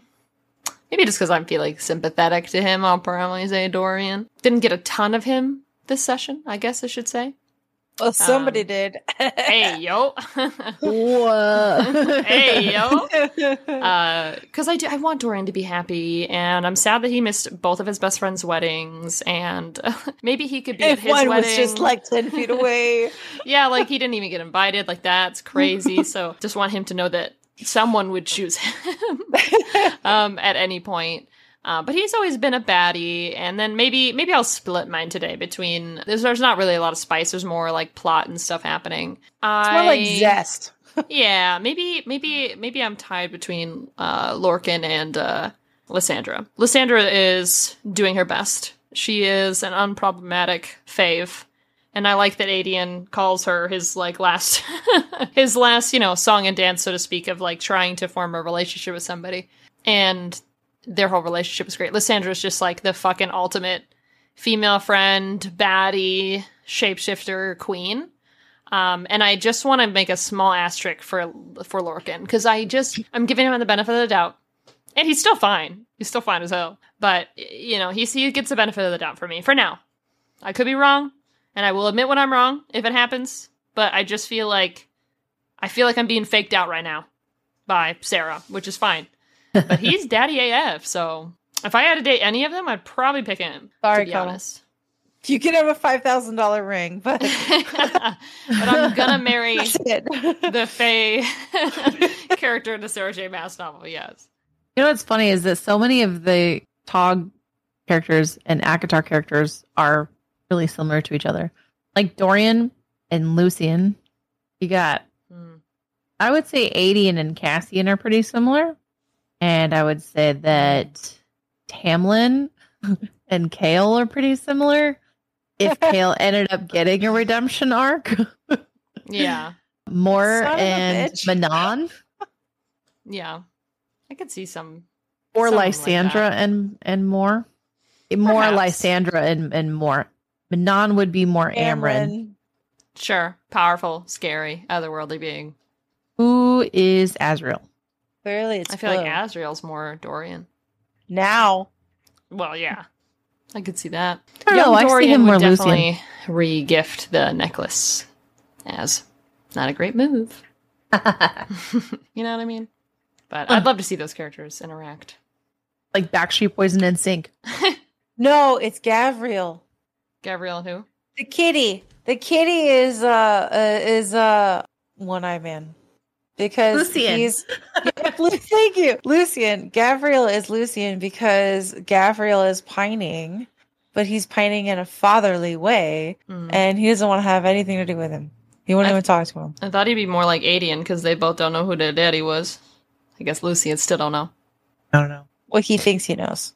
He thinks he knows. That's fair. He doesn't know, but he will have strong right, but, suspicions soon, I'm sure.